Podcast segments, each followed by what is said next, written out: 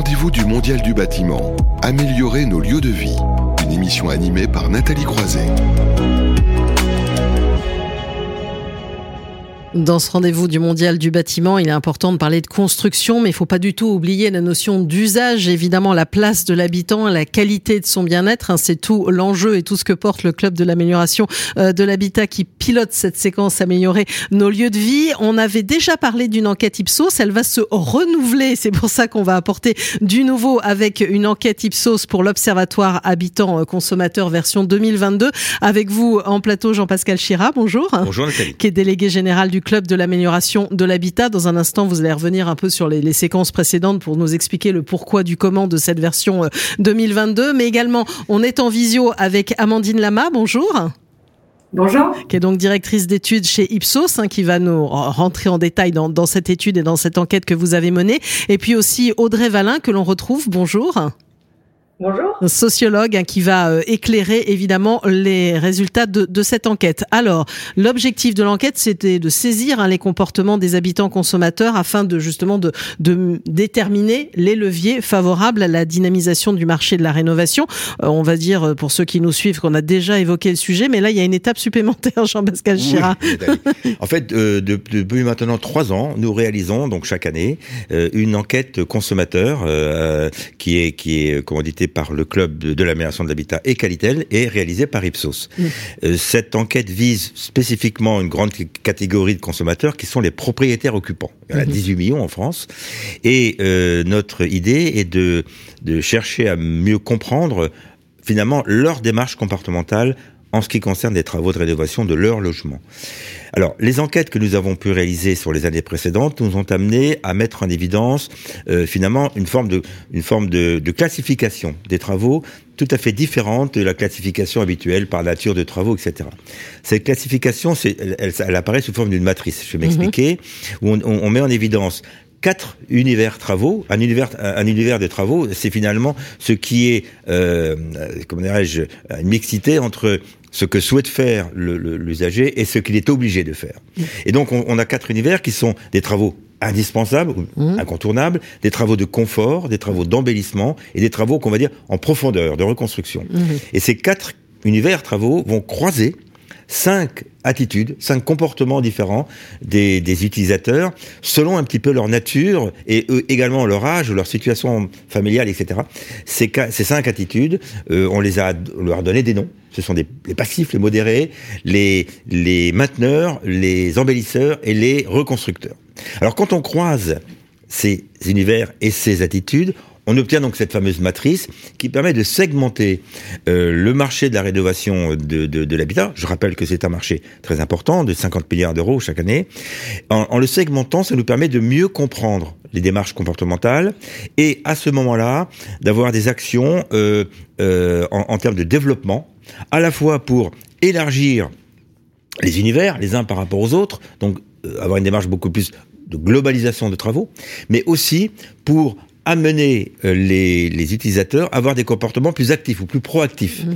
À partir de ce moment-là, on comprend que l'on est capable de créer des leviers d'action, des leviers de croissance euh, sur ce marché qui, d'une manière générale, je le rappelle, est le marché de la rénovation d'habitat est plutôt un, un, marché, on va dire, un peu stagnant. Voilà. Donc cette mécanique d'approche nous permet de mieux identifier ces différents leviers. Et, et, maintenant, nous allons donc effectivement avec Amandine et Audrey euh, dire comment finalement nous sommes arrivés à ce résultat. Et évidemment, vous restez en studio pour euh, commenter euh, en conclusion hein, ce, qui, ce qui est dévoilé. Tout Alors Amandine Lama, si je puis dire, je me tourne vers vous puisque Ipsos a, a piloté cette, cette enquête hein, pour une présentation de cette enquête d'opinion, euh, donc Club de l'amélioration de l'habitat, Qualitel et, et, Ipsos. Comme toujours, hein, peut-être déjà euh, un petit mot euh, du, du cadre technique de cette enquête.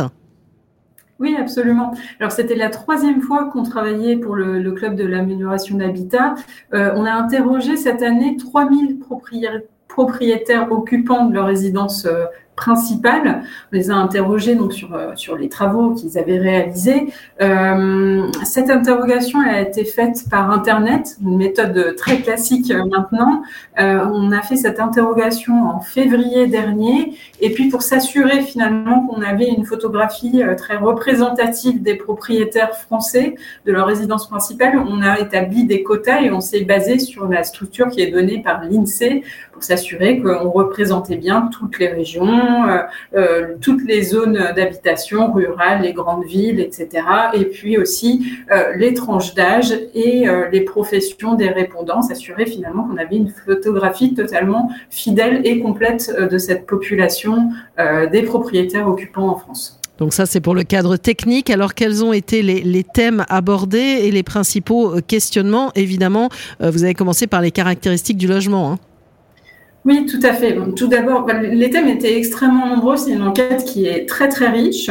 On a commencé tout d'abord par euh, un peu explorer euh, la relation euh, des propriétaires avec leur logement, savoir quand ils étaient rentrés dans le logement, est-ce que c'était un logement ancien ou pas, eux-mêmes quel était finalement leur profil, leur âge, leur profession, leur sexe, etc. toutes ces informations-là, elles, elles nous ont servi ensuite dans l'analyse des résultats parce qu'évidemment quand on est dans un logement qui est très ancien, on va pas forcément faire les mêmes travaux quand, quand vous êtes dans un logement qui est tout neuf. Euh, donc voilà, c'était une première finalement euh, euh, cartographie du logement, une première fiche technique finalement du logement qui nous sert surtout à éclairer les autres résultats de l'enquête.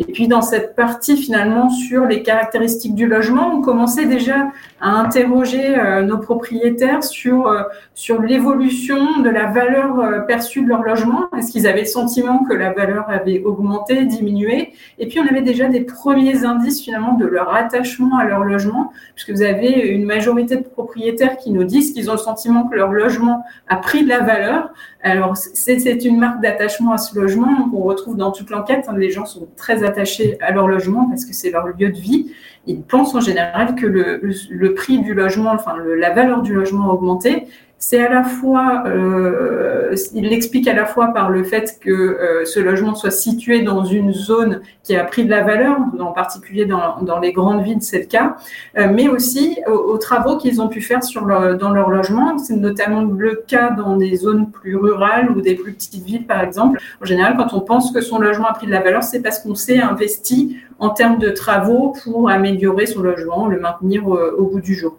Donc ça, c'est sur les caractéristiques. Je vois encore beaucoup de critères, donc il y a beaucoup de choses à, détailler. Il nous reste une vingtaine de minutes. Le profil, évidemment, parce que là, on a bien entendu les caractéristiques, le profil aussi de l'habitant consommateur.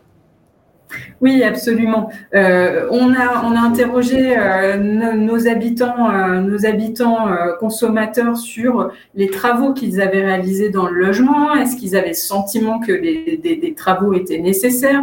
On leur a demandé ce qui pouvait éventuellement les freiner dans la réalisation de, travaux. Et, ce qui ressortait bien sûr, c'est le budget. c'est le, premier frein qui peut être avancé. On n'a pas l'argent consacré à tous les travaux qu'on souhaiterait faire, mais c'est aussi euh, la peur que ce soit mal réalisé, finalement, de ne pas trouver les bons professionnels.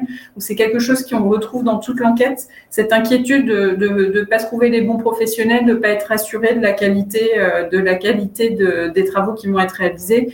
Donc, ce rôle des professionnels qui est extrêmement important, à la fois dans la définition des travaux, l'accompagnement et la réalisation. Donc ça, c'est un des aspects. Euh, il y a aussi évidemment le projet que, peuvent avoir aussi ces habitants.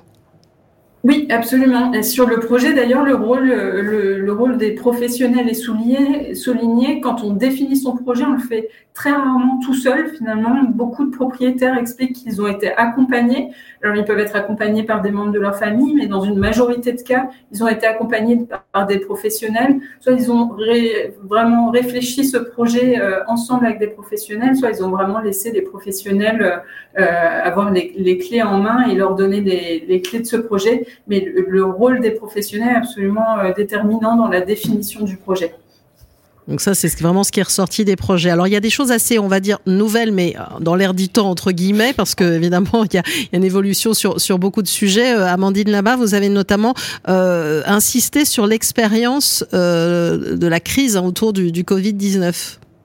Oui, absolument. Euh, on a toute une série de questions sur, le, sur la, période Covid. On a notamment demandé aux actifs s'ils avaient euh, utilisé cette période, ou en tout cas si pendant cette période ils avaient réaménagé leur logement, notamment pour, pour tenir compte des besoins de télétravailler à leur domicile.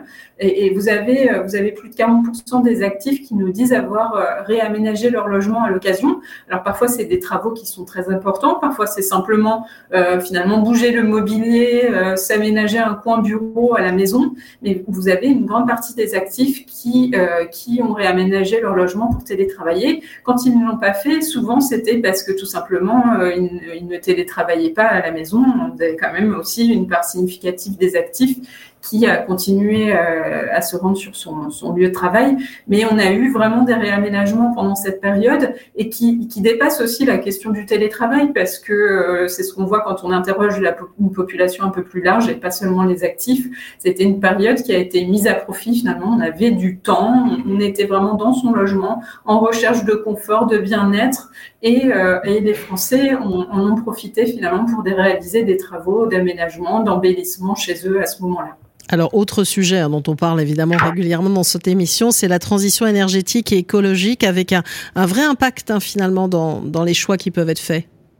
Oui, euh, absolument. Et c'est quelque chose qu'on voit, nous, dans, de très nombreuses enquêtes, pas, seulement sur la rénovation du logement, mais aussi sur la mobilité. C'est vraiment un critère qui est de plus en plus important pour les Français et on voit qu'ils l'intègrent de plus en plus dans leur choix de travaux. Vous avez beaucoup de Français qui nous disent euh, intégrer ce critère-là euh, quand ils font leur choix de travaux et notamment, en plus, compte tenu de, l'augmentation des prix de l'énergie, la question des économies de, de chauffage elle, est absolument centrale et vous avez beaucoup de Français qui expliquent euh, qu'aujourd'hui, euh, à la fois protéger l'environnement et puis, et puis être plus efficace finalement dans son, dans son utilisation d'énergie, c'est quelque chose de très important. Donc, vous avez de nombreux Français qui nous expliquent euh, avoir déjà réalisé des travaux pour, euh, pour faire des économies de chauffage. Alors en général, c'est plutôt euh, changement de, d'ouvrants, de, fenêtres, de portes, volets, etc.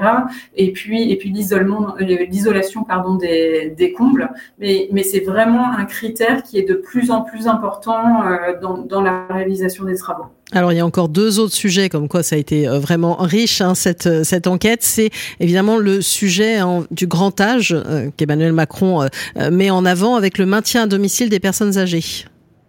Oui, et c'est un sujet très intéressant parce qu'il montre finalement l'attachement au logement tout au, long de la vie. Et, on voit dans cette enquête que plus on avance son âge et plus on est attaché à son logement. Et quand, euh, quand on est un senior, on n'a absolument pas envie de quitter ce logement. Et quand on, demande aux, personnes âgées de 65 ans et plus comment elles se projettent, est-ce qu'elles se voient vieillir chez elles, vous avez, euh, vous avez une très large majorité de personnes qui disent vouloir rester à domicile, y compris en, cas de très grande euh, dépendance.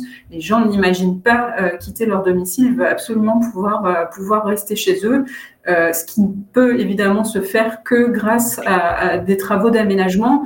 Malheureusement, euh, vous avez seulement euh, seulement trois personnes sur dix qui ont déjà fait des travaux pour aménager leur logement et qu'ils soient adaptés à, à, la vie quand on est très âgé ou, ou, très dépendant à son domicile. Mmh. Donc, une grande envie de rester à son domicile, mais on s'en donne pas toujours les moyens malheureusement. Alors un dernier mot, puisqu'on va enchaîner avec Audrey Valin pour détailler aussi les, les leviers. la tendance à l'habitat participatif participatif en quelques mots, Amandine? Oui, il y a un grand intérêt pour l'habitat participatif. On a, testé finalement euh, la connaissance et l'intérêt pour, euh, pour ce concept euh, auprès de l'ensemble des Français, pas seulement des seniors, mais on voit que les seniors s'intéressent en particulier à l'habitat participatif. C'est quelque chose qui intéresse. On, y voit, on y voit un grand intérêt pour, pour rompre l'isolement, notamment mettre finalement des pièces en commun. C'est quelque chose qui est jugé intéressant euh, que les Français regardent, regardent avec, euh, avec intérêt. Alors, pas forcément pour eux-mêmes, hein, ils sont une minorité à être prêts à sauter le pas et à se lancer dans l'habitat participatif, mais c'est quand même quelque chose dont on, entend parler euh, depuis pas très longtemps et qui, et qui fait son chemin, qui intéresse une, partie importante des Français. Voilà, un éclairage hein, sur toute euh, cette enquête et les questions qui ont été posées avec vous, Amandine Lama. Donc, euh, je vais passer la parole à Audrey Valin, euh, sociologue, hein, pour l'analyse sociologique justement des résultats. Qui mène aussi à, mettre en avant un des leviers d'action. Alors là encore, il y a beaucoup beaucoup de choses à dire. on va commencer par le partenariat avec les professionnels. On a compris à quel point les Français étaient attachés, avaient besoin de faire confiance à ces professionnels. Absolument, oui, parce que c'est vrai que là, le, volet sociologique euh, pour approfondir l'étude par questionnaire que, nous a rappelé Amandine, c'est vraiment d'aller chercher euh, ce que le, euh, quand elle parlait de confort, qu'est-ce que les habitants mettent derrière le confort et qu'est-ce que ça veut dire? Et en particulier, on a pu voir que le confort, c'est aussi les professionnels. Alors sur deux aspects, non seulement parce que c'est la qualité. C'est un gage de qualité par rapport, et on va le voir après, euh, à la tendance à l'auto-rénovation, au do-it-yourself. Mais c'est aussi parce que euh, c'est le confort de confier, justement, à des professionnels de confiance les tâches qu'on ne peut pas faire. Et, précisément, j'en arrive au do-it-yourself parce que les limites du faire soi-même, c'est euh, la professionnalisation. C'est-à-dire que la majorité des Français se sont dit très contents des travaux euh, qu'ils ont réalisés, mais en fait parce qu'ils se limitent aux travaux qu'ils savent faire et qu'ils maîtrisent. Alors qu'il faut intervenir de toute façon les professionnels quand ils ne maîtrisent pas. Et là, pour le coup, euh, quand je discute avec des ménages en entretien plus approfondi, j'ai effectivement des retours. Alors, non seulement une personne qui peut me dire qu'elle choisit moins le devis du professionnel pour le prix alors bien sûr à différence euh, raisonnable, mais que par l'écoute et la compréhension du besoin qu'elle va ressentir et du coup la confiance qu'elle va lui accorder intuitivement. Et puis j'avais aussi un autre exemple où la personne me disait que bon bah elle a quand même un peu bricolé, mais elle a outrepassé finalement ses connaissances et que du coup elle a pas la qualité et qu'au quotidien c'est très inconfortable. Donc le confort passe aussi par la qualité et par les professionnels. Voilà, et donc vraiment former les professionnels à la connaissance hein, des attentes consommateurs, valoriser euh, l'acte professionnel, ce sont des, leviers qui ressortent hein, très, très nettement euh, de cette enquête. Autre sujet, alors on n'en a pas vraiment parlé, mais euh, il y a toute l'influence des médias hein, dans les décisions travaux. beaucoup regardent les émissions télé en tout genre de décoration, de rénovation, les chaînes YouTube, les, les magazines, ça a une réelle influence. Oui, alors ça apparemment, ça a une réelle influence. Euh, c'est même euh, une, petite surprise euh, à la fois parce qu'on n'était pas forcément aussi sûr pour des publics très différents, parce que là, finalement, c'était toute classe d'âge confondue, tout profil confondu. Donc, il y a une réelle influence à la fois des chaînes YouTube et des émissions de télé qui ont quand même un bon succès. Et là, pareil, en entretien, j'entends que quand, notamment pour le do-it-yourself, pour la tendance à l'autorénovation, on va chercher quand on a besoin. Euh, sur YouTube, on va chercher l'inspiration ou des techniques, des tutos éventuellement. Et puis sinon, euh, un succès aussi euh, éventuellement inattendu, mais des émissions qu'on regarde par pur loisir. Donc là, parce que c'est esthétique, parce que c'est joli, parce que ça nous fait plaisir d'aller voir des maisons bien décorées. Et donc, on peut imaginer l'influence après, notamment pour le profil embellisseur, hein, puisque Jean-Pascal rappelait les cinq profils qu'a identifié l'étude dernière, euh, les cinq attitudes de travaux de mainteneur, embellisseur, reconstructeur, modéré, passif. Donc euh, là, on peut même se dire que ça peut permettre à des passifs de sauter le pas euh, vers d'autres travaux. Voilà, et en tout cas, il faut vraiment affiner la, connaissance de cette influence médiatique. Autre sujet, là on l'a déjà évoqué, évidemment, c'est toute la question de la transition écologique et, énergétique, avec une vraie conscience hein, dans le processus de décision qui est très marquante, euh, Audrey Valin. Absolument, oui. Non seulement les impératifs environnementaux sont de plus en plus urgents et, euh, et éventuellement stricts, mais en plus, on voit qu'il y a réellement une conscience, donc que c'est bien entré dans les mentalités que ça commence à être bien intégré. Alors, euh, toujours pareil avec euh, les limites de la consommation, mais bon, ce qui est aussi un bon levier, c'est qu'on voit, et là je peux me référer aussi à des travaux euh, plus larges qui viennent de sortir d'ailleurs sur le, sur le sujet, mais où il y a un terreau fertile de la consommation verte. Et, et en l'occurrence, nous, pour le, le, marché de la rénovation, ce qui est très intéressant au niveau des pratiques et des consciences écologiques, c'est le fait que euh, maintenant, on réalise bien à quel point euh, la maison, c'est pas un achat comme un autre. on le savait, mais il y a une notion de responsabilité qui est de plus en plus forte. Euh, alors d'un côté, comme la voiture, parce qu'on sait bien que maintenant, on va avoir des impératifs, on va plus avoir le droit de faire ce qu'on veut et on va être en tout cas soumis à des normes de, de, plus en plus strictes. Et puis d'un autre côté, il y a le fait aussi que vraiment on, comment dire, on, va, on est responsable de l'achat au, au, regard de la responsabilité de toute cette veine, vous savez, de, des achats plus raisonnables en fait, c'est-à-dire consommer moins mais consommer mieux, ou euh, refaire avec de l'ancien mais éviter des travaux neufs qui vont susciter beaucoup de, de terres rares, de métaux critiques. Il y a, un vrai sujet là-dessus. Et, euh, et, donc, on voit que les, les, les, personnes, les ménages sont assez sensibles à ça. Et notamment euh, à des. Et là aussi, en entretien, j'ai pu avoir, avec les questions de panneaux solaires, de pompes à chaleur, une vraie précaution qui est portée sur comment euh, sont fabriqués les produits. Donc mm. euh, une, vraie, euh, une vraie appétence pour du construit français et du construit très responsable. Et alors, de votre point de vue de sociologue, hein, quelle est l'importance de, ce phénomène du vieillissement dans le cadre de vie et vraiment du fait de rester chez soi, dont on parlait tout à l'heure avec Amandine Lama? Oui, alors c'est vrai qu'il y a un attachement. Euh, moi, ça me renvoie surtout de façon sociologique à un rapport passif-actif de l'habité. C'est-à-dire qu'être propriétaire par essence, c'est quelque chose qui a tendance à plonger dans l'immobilisme parce que la propriété, c'est le besoin de sécurité. On est propriétaire pour répondre à un besoin de sécurité, pour se protéger. Et là, la crise Covid a bien montré aussi que c'est la façon dont on gère. Euh, face aux, aux, imprévus, à l'incertitude du monde, à une crise sanitaire, qu'est-ce qu'on fait? On se replie sur soi, on se confine. Donc la maison, c'est plus que jamais le lieu de protection. Mais ça, ça crée de l'immobilisme, ça crée une certaine passivité. Et le maintien à domicile, c'est pareil, rien que l'expression, elle suggère une très forte passivité. Et on le voit dans le manque d'anticipation cuisant qu'a rappelé euh, Amandine. Les, ménages français veulent rester vieillir à domicile, mais ils n'anticipent pas du tout les travaux. Donc là, on voit qu'il y a une passivité qui mérite euh, d'être un peu activée pour dynamiser ce marché de la rénovation en faisant prendre conscience aux gens qui peuvent être acteurs, qui peuvent être actifs. Et l'habitat participatif, tendance favorable que rappelait Amandine, allait dans ce sens également, de dire on devient plus acteur de notre logement avec des initiatives collectives. Et enfin, un mot aussi hein, de l'impact de la crise sanitaire, hein, de la pandémie euh, de Covid-19, qui a modifié, on l'a vu, hein, les modes de vie, d'adaptation des, des, logements. Oui, voilà. Là, ça montre vraiment ce besoin maintenant de flexibilité, d'adaptabilité. On est bien conscient, Jean-Pascal parlait des univers travaux, on est bien conscient maintenant que on est soumis à des, contextes euh, sociaux, économiques, environnementaux, sanitaires qui font que maintenant l'univers travaux est moins intime, en tout cas il le reste, il est très privé, très intime, mais il est aussi soumis à ces conditions extérieures qui nécessitent là de développer une éthique de la flexibilité, on parle beaucoup d'agilité, mais euh, et, ça peut être euh, la modulabilité des logements, mais aussi juste des modes de vie plus souples, et donc finalement de devenir plus acteur, plus actif aussi. Alors l'étude ne s'arrête pas là, il y aura une suite hein, avec des, des entretiens personnalisés avec des ménages voilà, comme vous avez compris, j'ai déjà commencé.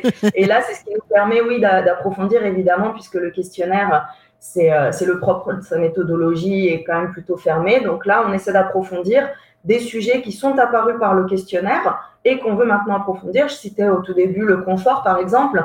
On a vu qu'il y a un vrai sujet. Les, Français veulent plus de confort. C'est des travaux de confort, mais en fait, qu'est-ce qu'on met derrière le confort? Est-ce que c'est le confort de la qualité? Est-ce que c'est le confort de gagner du temps, de, laisser faire? Euh, Est-ce que c'est le confort cocon qu'il y a beaucoup maintenant? Voilà, donc tout ça, on l'approfondit effectivement dans la phase actuelle dans la phase actuelle. Ben, merci à vous en tout cas pour ce décryptage, on va dire, sociologique de, de cette enquête. Alors Jean-Pascal Chira, en guise de, de, de, conclusion pour euh, tout ce qui a été dit, il y a eu beaucoup de choses. Hein. Oui, alors beaucoup de choses. Merci déjà, euh, merci de ce travail, euh, merci à Ipsos, merci à Qualité de nous avoir aidés, merci à Audrey en tant que sociologue experte d'avoir également apporté son son regard sur sur cette démarche. Alors oui, toutes ces études que nous faisons de manière régulière au club de l'amélioration de l'habitat, nous allons les poursuivre parce qu'en fait, et on l'a dit, euh, ça nous permet d'avoir euh, un meilleur balisage, un meilleur éclairage euh, pour approcher ce marché de la rénovation des logements qui, et Audrey l'a bien souligné, est assez immobile ou peu mobile, parce qu'il y a une relation directe entre cette notion de propriété, cette notion de sécurité, qui explique la raison pour laquelle le marché est assez, peu mobile. Mais pour autant, nous savons que c'est un marché euh, qui dispose de potentiel de croissance et qu'il faut aller les chercher. Mmh. Alors, euh, nous retenons euh, par rapport à, ces études et avant de les poursuivre au moins euh, quelques recommandations. Euh, je voudrais en citer deux importantes qu'on peut formuler. L'une, c'est convertir en facteur de force l'incertitude prégnante de notre contexte social, économique et environnemental. Il est fort en ce moment de son imprédictibilité déroutante. On l'a bien vu avec tout ce qui se passe en ce moment et de ses bouleversements face à nos schémas classiques de contrôle qui risquent de nous affaiblir et de nous rendre vulnérables. Donc, utiliser finalement cette incertitude pour se rendre proactif. Et le deuxième élément, c'est développer les concepts de souplesse et d'adaptabilité de l'habitat en s'appuyant sur l'infinie capacité d'acclimatation de l'être social que nous sommes, dont l'ensemble des populations de la planète ont pu en faire la démonstration durant la crise pandémique mondiale. Effectivement, là également, euh, nous avons l'être humain, cette grande capacité d'adaptation. Au travers de cela, on crée de la mobilité, de l'agilité, de la dynamique.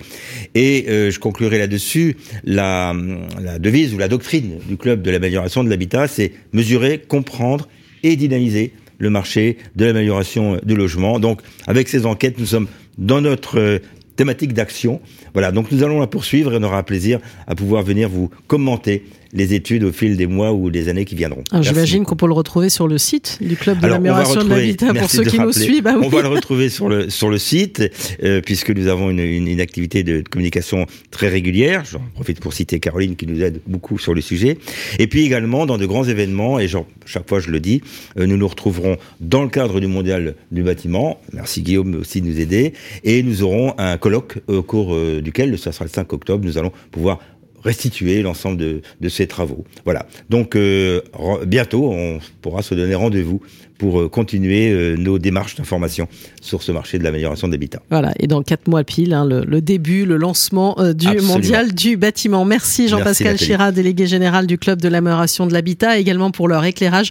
Amandine Lama, directrice d'études chez Ipsos, et Audrey Valin, sociologue de l'habitat. On va marquer une courte pause et on va passer à la séquence construction 4.0 où on va s'intéresser de près à la construction bois